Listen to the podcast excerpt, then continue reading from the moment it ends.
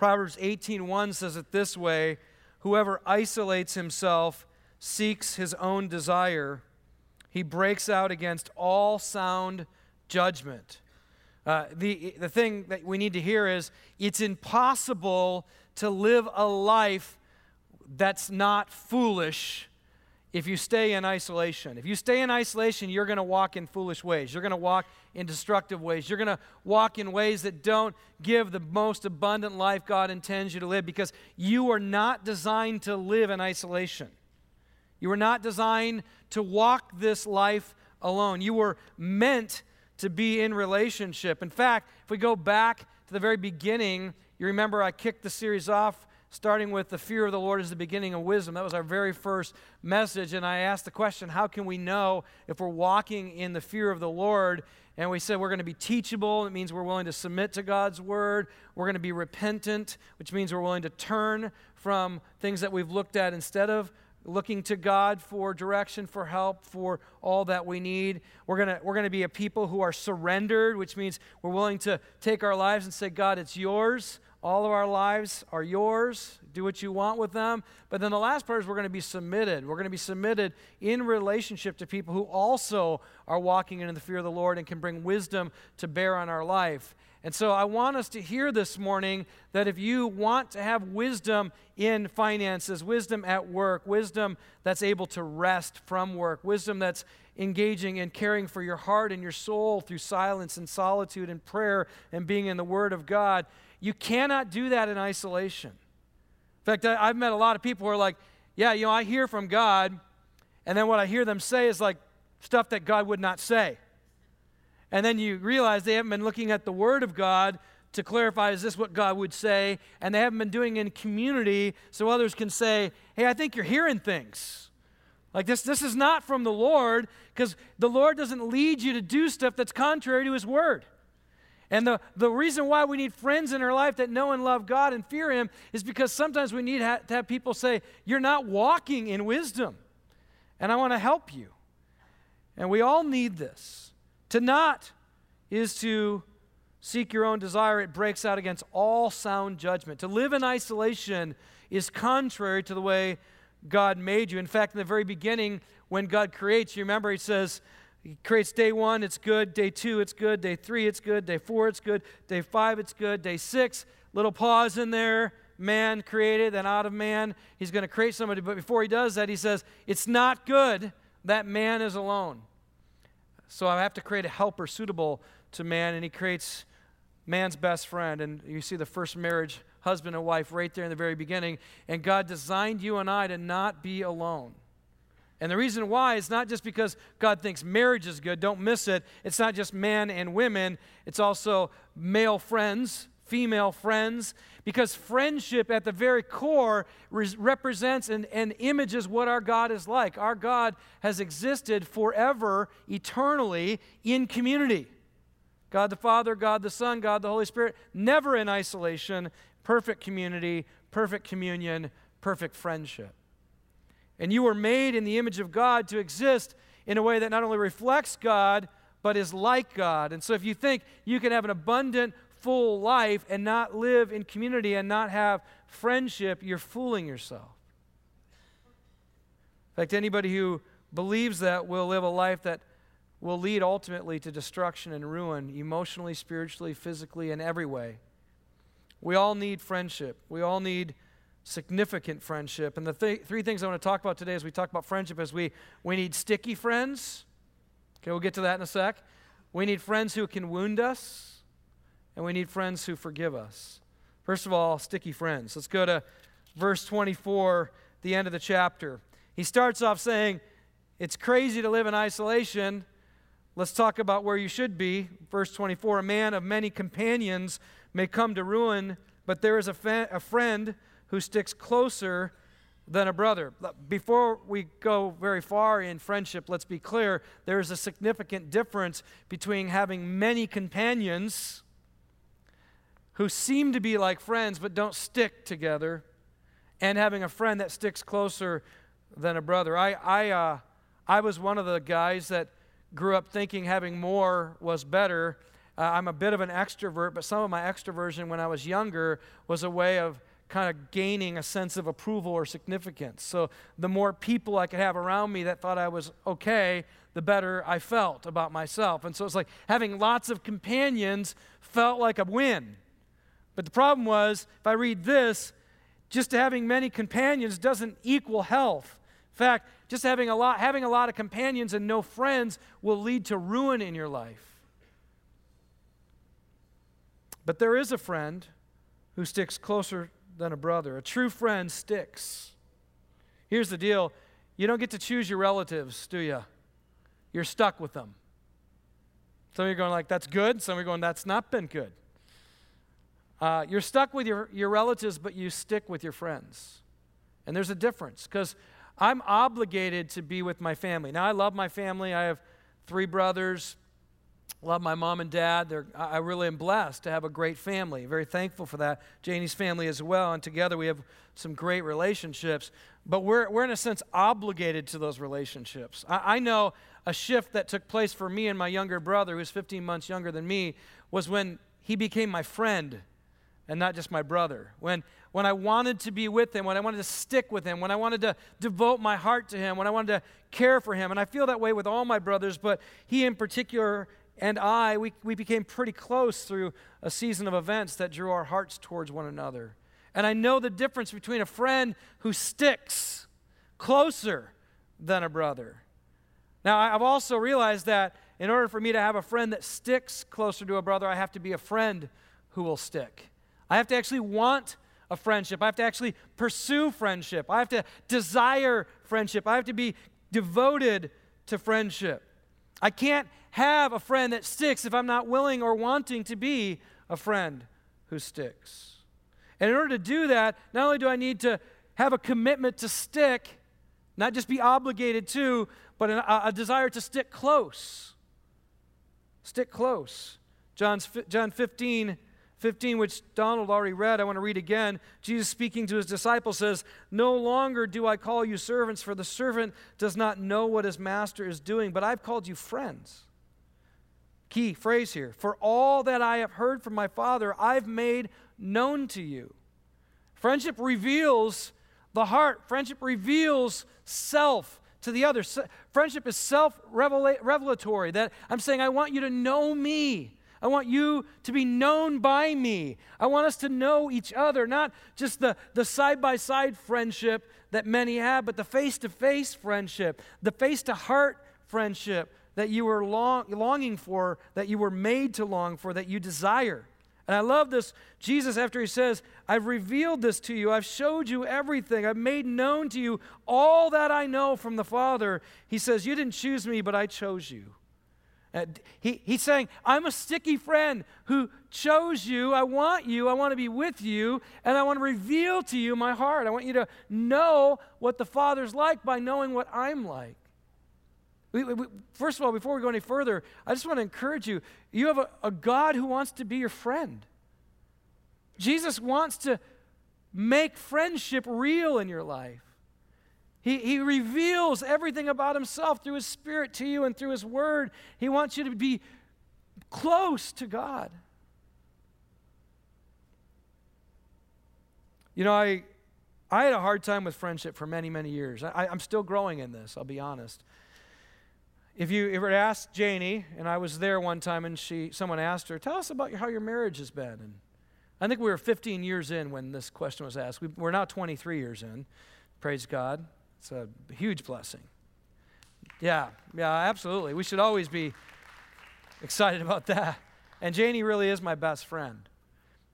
But I, I will say that in the early years, when I remember her, her, describing to some people, said, "So tell us about your marriage." She said, "Yeah, year one that was pretty bad, and year two I think that was worse, and year three, well, that was horrible." And she just kept going up to about year seven. You know, I'm like, man, it stinks to be married to me. but here's the problem: the reason why is because I didn't know how to be a friend. And here's just let me say this to you: if you're married if you just think I'm just we're just obligated to one another because we made a covenant vow, then you, you're acting like you're stuck instead of that you stick. And there's a difference. There's a difference between saying, I, I want you as my friend. I want you to know my heart. I want to be together with you, heart to heart, face to face, shoulder to shoulder, hand to hand. We are in this life together as friends. I'm not stuck. I'm going to stick. I'm committed. And I want it. Some of you, by the way, men in particular, if you're married, I'm going to speak to you. If you were like me, for me, it was like, you know, getting married was all about like winning the prize, right? It's like the ring's on the finger, the wedding day happened. Okay, next challenge in life, right? And then you get kids, and that, that's a really fun one. And I love my kids, but I'm still being challenged every day on how to be a good dad. And that, that's like an ongoing challenge. But if you're not careful, you moved away from pursuing your spouse and you moved on to the next thing and you left her or him in your wake. And you started out acting like friends so you could win the heart, and then you ran away from each other's hearts and you're just obligated. And if I could if I could just beg of you all those are married here today that you would pursue one another like you originally did when you first met and you would chase after each other's hearts and you'd be real friends who stick together and stick close enough to be revealed, to be known, to have nothing hidden from the other. And one of the reasons why our marriage wasn't good in the early years is because I was too insecure to let someone know my heart. So I just protected it and kept it close. And I didn't let, I didn't let my wife in. I didn't let Janie know me. I didn't share the real struggles, the real hurts, the real pains, the real longings. And, and I was so insecure that when we were together and Janie and I would read the Bible together and she'd share a great insight. As you guys know, my wife is very wise and godly. And a couple weeks ago, you got to hear from some of the wisdom God's put in her life. It's just rich. But I was too, just to be honest, too dumb and too insecure and too fearful to acknowledge that I needed her. And so she would say things like, Jeff, what about this? And she would share something from God's word. And instead of going like, oh my goodness, I've never seen that before, that you have so much I need to learn from, my first response was, yeah, I know that. Yeah, I knew that. And that was like, I mean, at one point she's like, sounds like you know everything. right? And here's one of the things I do when I'm sitting down with a couple that wants to get married. And you got an opportunity, by the way, this Thursday night to get some preparation for marriage. And by the way, it's not just for those who are going to get married, it's for some of you that are married and need to have a refresher about how to be friends again, how to pursue one another, how to love one another like God has loved you in Christ. So some of you are going like, that's only for pre-marriage. No, some of you need it.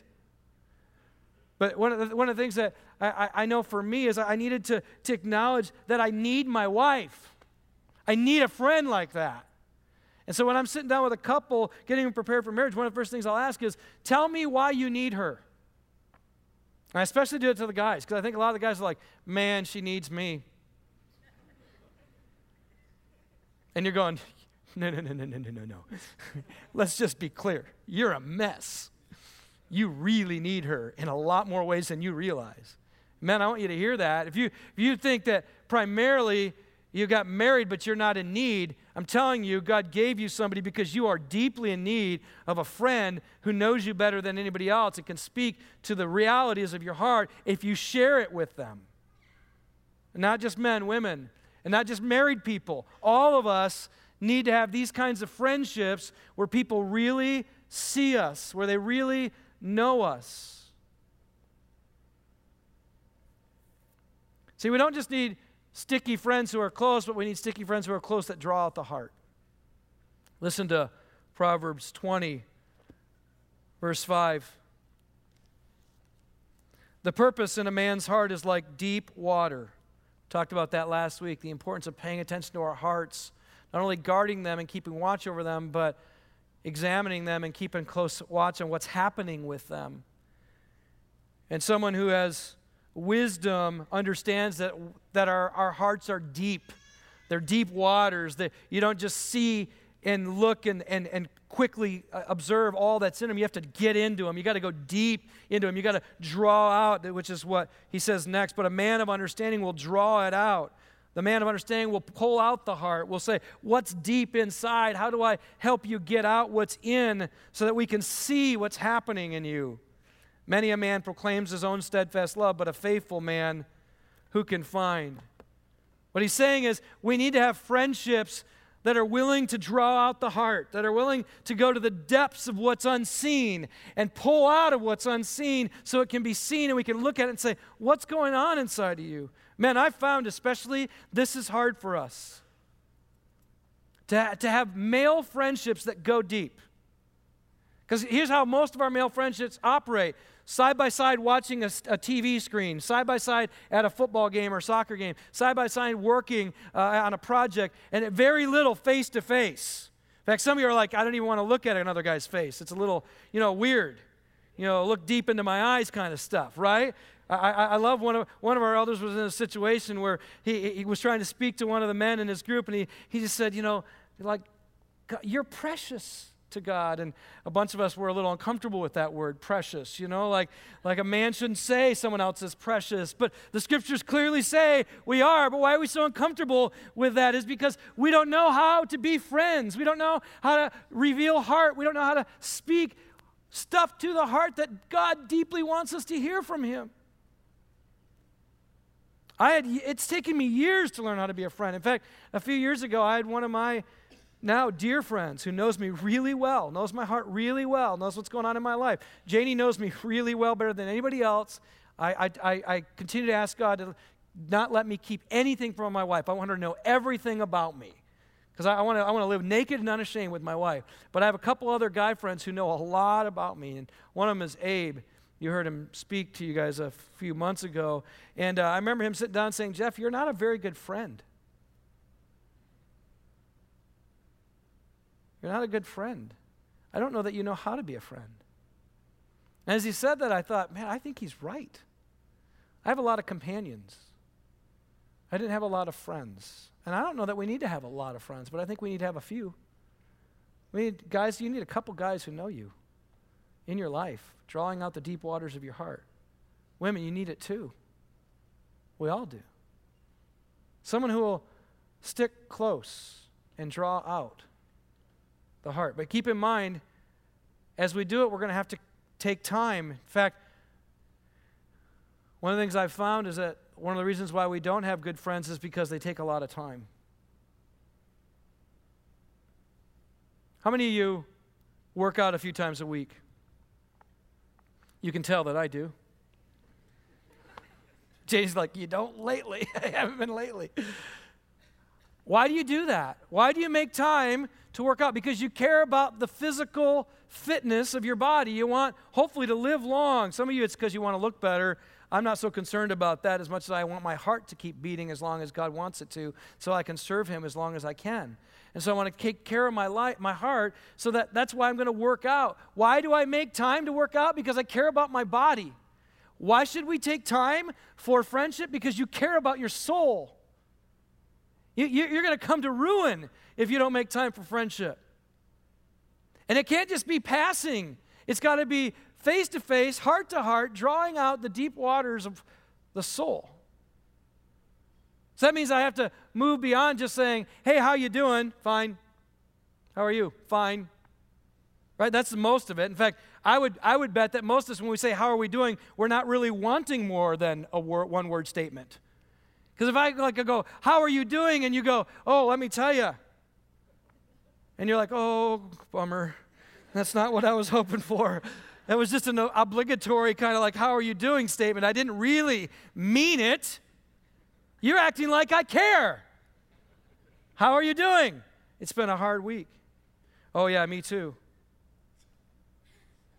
All right, well, we'll see you next week. right? I mean, for most of us, we're like, uncomfortable you know and I, and I know especially like not just our church but the east side it's like this is like introvert heaven right? So it's like uh, uh, uh, i think it's getting serious.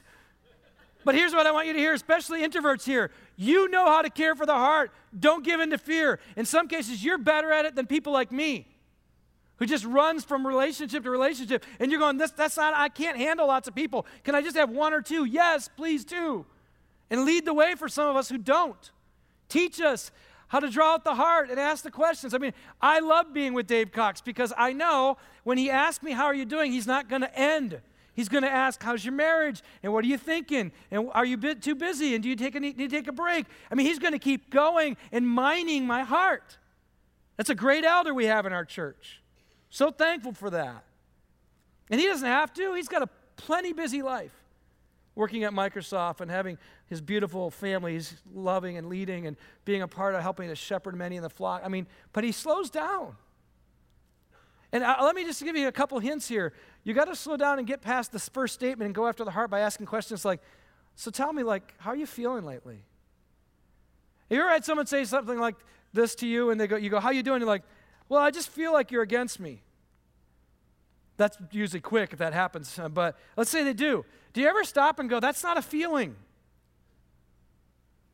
See, we're going to mind the depths of the heart. If, I, if, I, if someone goes, I just feel like you're against me, or I just feel like God doesn't love me, I just feel like the world's crashing in, that's not a feeling, that's a belief or a thought. I think certain things about the world, I believe certain things about God, but I feel an emotion. And I'm amazed at how often we, especially maybe it's the Northwest, maybe it's just, you know, people call this the Seattle, the Seattle freeze. Like we just, we're cold, we don't know how to let our hearts out. Maybe it's just easier to use feeling language to mask our beliefs and our thoughts because we can't get to the feeling, the heart. You know, what, what if it's like, hey, how are you doing? Well, I, am feeling abandoned. Well, wait a minute. Or I'm, I'm feeling you're against me. Wait a minute. Do you believe I'm against you? No, but that's how I feel. That's not how you feel, that's what you think. What do you feel? I feel rejected. I feel alone. I feel abandoned. I feel hopeless. Why? Let's get after the belief or the thought under the feeling. But we flip it around, right? I feel like you're against me is a way of saying, I'm too afraid to tell you you've really hurt me, or I feel very hurt or wounded. Now, some of you are going to like, Jeff just became our counselor again last week. I thought last week was over. The heart is done. Can we move on? No. No, the Holy Spirit cares about how you feel. The Bible is filled with emotion language. We know what God feels because it's all in here. He's disappointed at times, He's angry, sometimes He's elated, overwhelmed with joy. I mean, there's emotions all the way through the Word of God. Don't just go intellectual and shut off your heart and be a good friend and draw the heart out. And some of you are going like, you don't understand. There's a lot of wounds in there. And not only will friends stick with us, but friends lovingly wound us. Lovingly wound us. To be clear, there's a big difference between friends that harm and friends that wound. Proverbs 13 20 says, Whoever walks with the wise becomes wise, but the companion of fools will suffer harm. Uh, there are, there's a way of being a companion to a bunch of fools who we get hurt by. That's, the diff- that's different than what I'm talking about. Friends lovingly wound, but foolish companions harm us. They, they lead us to destructive things. I, in my early years prior to coming to faith, I was a companion of fools. And you know how you, you, could, you know you're a companion of fools? Because they don't care whether the behavior you're engaged in actually hurts you or not. At the end of the day, they're just concerned about themselves. And the craziness about the relationships I had in my early days is that we were all hurting each other together and we didn't care. And I look back at those early days apart from Jesus walking in the camp, companion of fools without wise counsel and friends who stick closer than a brother, draw out my heart, and are willing to lovingly wound me. And I realize that I experienced a ton of sinful damage and destruction in my life because of the companions I walked with. But see, some of you are going like, see, that's why I won't have a friend, because they hurt you.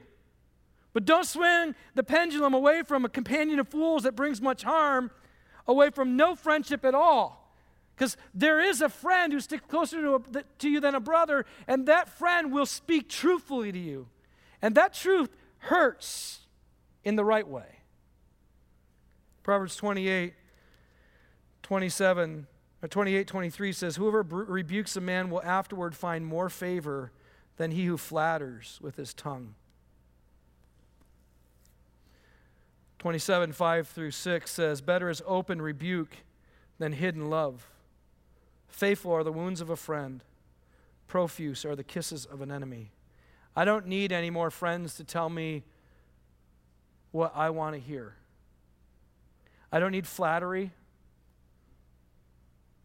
I don't need a kiss from an enemy who secretly has a lot against me. I don't, I don't need someone to come to me and keep me away from what I need to hear. I need a rebuke from a loving friend who's full of grace and kindness and cares enough about me to say what I need to hear. I need that. Now, to be clear, there, there's one in the Proverbs called the scoffer. The scoffer is the one who only rebukes everyone else but never needs a rebuke because they feel like they believe they're always right. In fact, it says, Don't rebuke a scoffer or he will heap abuse on you. So I just want to be clear. I'm not saying, okay, Doxa Church, let's just go out and rebuke everybody. Okay, that's not what I'm saying. Nor am I saying rebuke everybody who wants it. Because if you're not a close friend who sticks with somebody and draws out the heart, then you're going to become that person who walks around goes, Every time I see something wrong, I just got to call it out. That's just who I am. You know, every church needs one of those. No, we don't. Okay, can I just be honest? We don't need you to do that. Stick close to a, a friend like a brother. Give him your heart so that you can receive a rebuke and you can give one. And those are the kinds of people who bring the right kinds of, right kinds of wounds because they know what it feels like to have a hard word spoken with gentleness and grace, and they know it's really tough. And so then they know when they bring it to someone else, they're walking with great care and great compassion and great grace. We don't need flattery. We don't need empty rebukes. We need wounds of a friend who dearly love us. Some of you might go like, I have a hard time speaking truthfully to one another. Usually it's there's a variety of reasons. One, it might be that you've never seen it done with love and grace. Maybe that's why. And you're just like, I just, it's not, it's never been good news. The wound that cuts to the heart to bring healing to the soul has never, has never been good in my story. And I pray that the Lord might redeem your story to help you see there are friends who can love well and speak truth with grace in ways that feel like a wound but heal the soul. And there may be others you go, I don't want to say it because the truth is, if I'm going to be really honest, what I'm most concerned about when I go to speak to someone who needs to hear something from me is what they'll think of me. And so, really, I love myself more than I love them. And, brothers and sisters, I want us to be a church full of real friends that stick close, that draw out the deep waters of the soul, that wound with love. Maybe, maybe you're going like, I don't, you don't understand, Jeff. My story makes that hard. So I just haven't experienced that before. Please know the difference between walking in a companion of, with, as a companion of fools and the walking with a friend who sticks closer than a brother and speaks the truth in love in a way that wounds so the soul can be healed. Please know the difference. The one, the end outcome has no care for your own health or your soul. The other cares enough for your soul and your, your health that they're willing to do whatever it takes to help you get healthier. I liken it to a dentist that I used to go to. When I was a kid, I had this dentist. You guys ever see, you saw second Willy Wonka movie? Remember Will, Willie's dad? That was my first dentist. Okay, so not literally, I don't mean that. You guys know the difference, right? So figuratively, I I remember going to this dentist, and I grew up in Michigan where they didn't have fluoride in the water, and I probably ate a little bit too much candy. So, kids, you got a bunch of candy yesterday. Be careful unless you want this story to happen to you. No, I'm kidding. That's just parents tell your kids I was kidding. It was a joke. And you can disagree if you want to go, no, he means it. uh, but I, I, I go to the dentist a lot to get drilled on a lot. And I, every time I go to the dentist's office, the dentist would go, yep, we found a cavity. And I just would freak out because what that meant was that our dentist was about to not give me any painkiller while he drilled my mouth. I'm not kidding. Never. I would sit there gripping. I'm sure that my fingerprints are in that chair. Like FBI could find Jeff's identification in that chair because I gripped it so hard. And he'd say, It's not worth giving you any painkiller it's going to be so quick. You, just, you, could, you could deal with it, right? I'm like, No, you can deal with it. No. Like, so literally, I'm like on the chair while they're drilling. It's like, and every time it hit a nerve, you're like, ah! Right? You know what I'm talking about? No, you didn't because you didn't have my dentist. Okay? So don't even act like you know what you're talking about. Because this was horrible, and this guy shouldn't be doing, he's probably dead now. Like, God be gracious on his soul. But when it hurt, and I remember, like, from that point on, I'm like, I don't ever want to go to a dentist again. I'll lose all my teeth. It's okay. I'll get fake teeth that'll never need to be drilled on ever again. Just take them all out. I mean, that's, that's what I wanted because the pain of the dentist was too severe. But then I grew up and I met this amazing dentist who, like, like I, this, it's amazing. They can numb your mouth before they put the numb in your mouth. Did you know that? You know, a little swab there, eh, you can't feel it. Then little prick, hardly anything. And then they can drill, and you're like, I'm watching ESPN while it's happening. You know, like, this is a whole different world. That's the wound of a friend.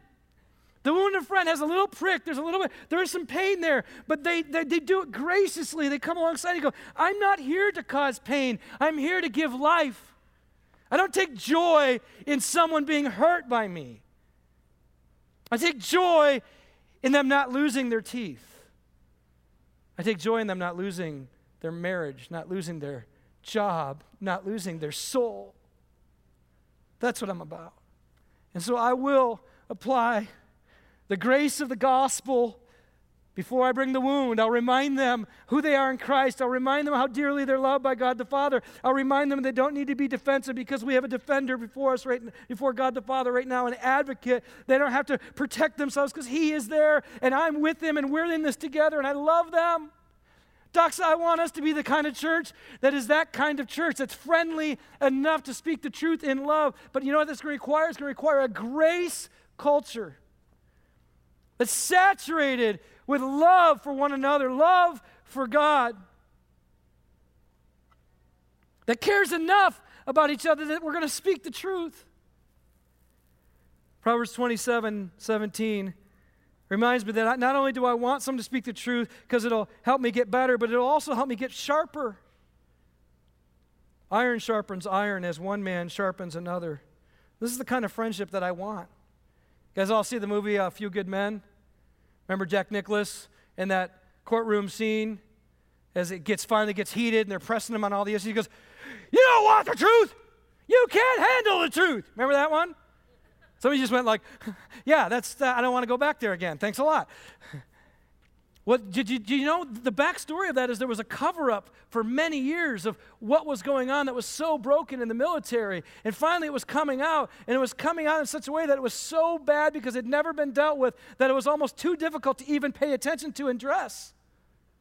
And for some of us, like, we're just like, I don't want the truth, I don't want the truth, I don't want the truth, but there's gonna be a day when it's gonna go boom on you, and you're gonna say, Man, I wish I could have handled the truth because I don't wanna blow up.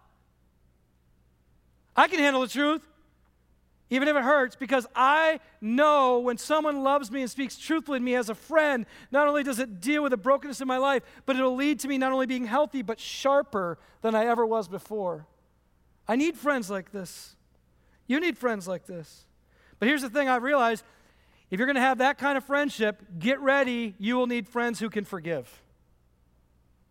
You'll need friends who can forgive. Because I'll tell you what, when someone points out something wrong in me, I need grace. I need grace to hear it. This is why I keep saying I want us to grow as a grace culture. A grace culture is one that believes that the gospel of Jesus Christ is sufficient for everything, that, that He lived a perfectly submitted life before God the Father, so that I, when I don't, have one who did. And therefore, when I fail, I throw myself on the one who perfectly obeyed. And a, a grace culture believes so much in the reality of the cross that when Jesus really did die on the cross, He took on all of our sin past, present, and future. And he said, Father, forgive them. They don't know what they're doing. And he meant it. And so then we can look at one another and go, I'm going to lead you to Jesus, where you can receive grace for your failures, where you can look to the cross for your sin, where you can hear a hard word because the hard word doesn't define you, but Jesus, the living word, does. Where you can know that, that you don't have to defend yourself when the truth comes out because you have a defender before God the Father. That's the kind of culture I want for us. I want us to be the kind of people who are like, I'm not afraid to fail because I have a group of friends who love me enough that even when I fail, they'll love me to the cross. And then they'll remind me of the grace. And they'll build me up again in Christ. They're not here to tear me down. I'm not a companion of fools. I have friends who stick close, who speak truth, who draw out. And more than anything, speak Jesus to me. Proverbs 17 9 says, Whoever covers an offense seeks love, but he who repeats a matter separates close friends. One of the greatest gifts a friend can offer is forgiveness. The deepest affections I've felt from my friend Janie are when I've sinned against her and she's forgiven me. It's the deepest affections I've felt. When I know I've deeply wounded her and she has, by God's grace, offered forgiveness to me. On the other hand, some of the greatest damage I know I brought about in my own life is when I repeat the offense, when I someone hurts me and then I go tell a bunch of other people about it. Because not only do I hurt my friendship, but I bring a whole bunch of other people into the brokenness that we experienced, and I hurt many friends. A few weeks ago, Janie and I were talking about a friend of mine who I've been hurt by. And in the middle of it, Haley spoke up. She said, Dad, I don't think you should talk about him that way. And I was like, little wound, but the right one. She was right. I was deeply convicted about my sin in that moment. I was so thankful that my 13 year old daughter is growing up in a household of grace where she can st- speak the truth to her dad about his sin. And I said, I'm sorry, you're right. Please forgive me. She was helping me to live out this passage, right? That, that whoever covers an offense seeks love. She was pushing me to seek love. Not to, to repeat the offense, but to seek love for my friend.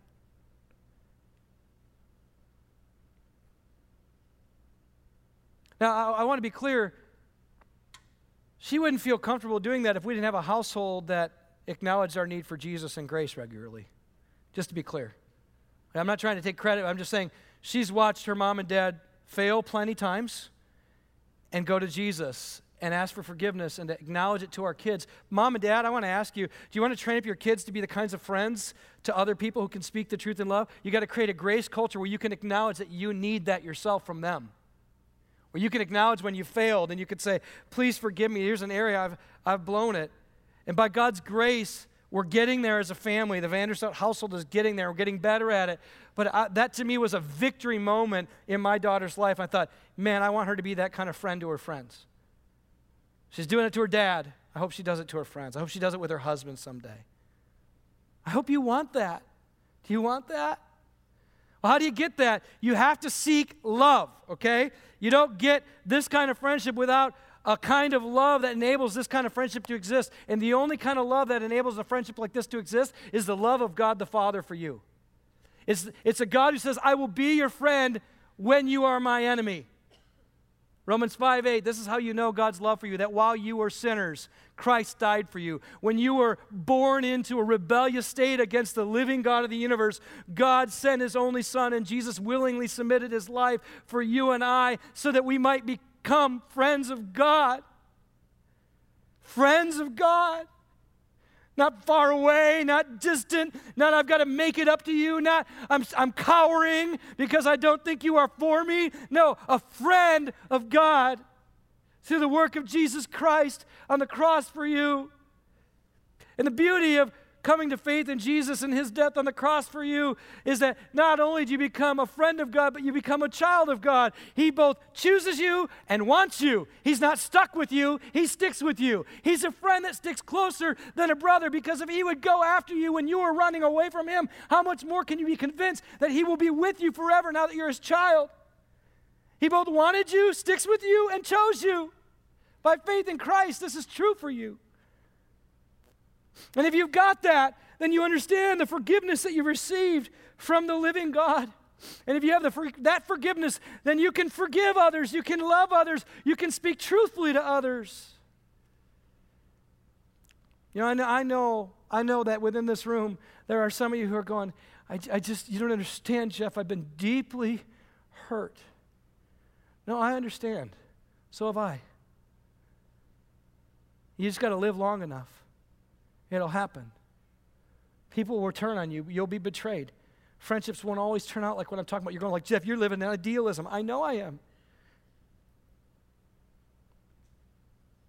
But I also live in a realistic place.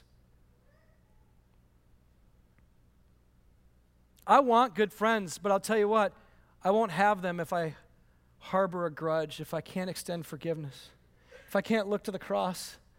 Do you know every one of us from the beginning of eternity has been put, what was put in you is a desire for justice. And when sin happens, either your own or someone else's against you, you have a cry for there to be an atoning sacrifice for that sin. And I'm telling you, if you don't get to the cross and see Jesus as the only one who can not only forgive sins, but by his wounds heal sin, heal the wounds of sin, then what you'll do is you'll either inflict self pain because you need to find someone to pay for sin, or you'll just inflict other pain. You'll hate, you'll despise, you'll reject, you'll keep people at distance. And I'm just going to tell you if you want to have real friendship, you got to first of all know friendship with God through the cross of Jesus Christ, forgiving you of your sins, setting you free from your bitterness, healing the wounds of your past, and giving you the love of God to be a friend. There's no other way for it to happen. There is a friend who sticks closer than a brother, that's Jesus Christ. There is a friend that knows you better than anyone else, and that's Jesus Christ. There is a friend who can draw out the deep, deep waters of a man or woman's soul, and that's Jesus Christ because he knows everything about you. And he is the Almighty God and the wonderful counselor by his Spirit in your life. There is a friend who will wound because it's by his wounds that we're healed. And he won't wound to hurt, he'll wound to help.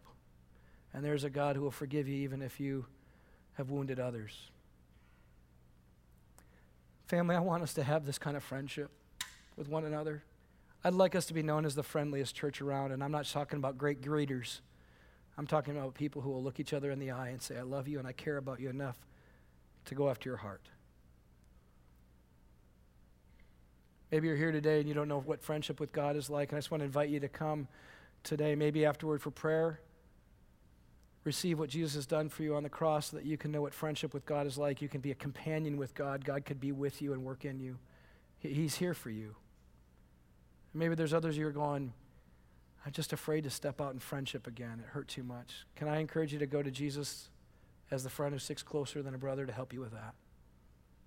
And maybe there's some of you just going, I've been in isolation, I don't know where to begin. First step God, be my friend. God, give me a godly friend. God, I want to make that known to others around me that I need a friend. Okay, if you're going, going where do I go next? Start there. God, be my friend. God, give me a godly friend. God, I want to let it, that be known to people who can help me. Let's pray.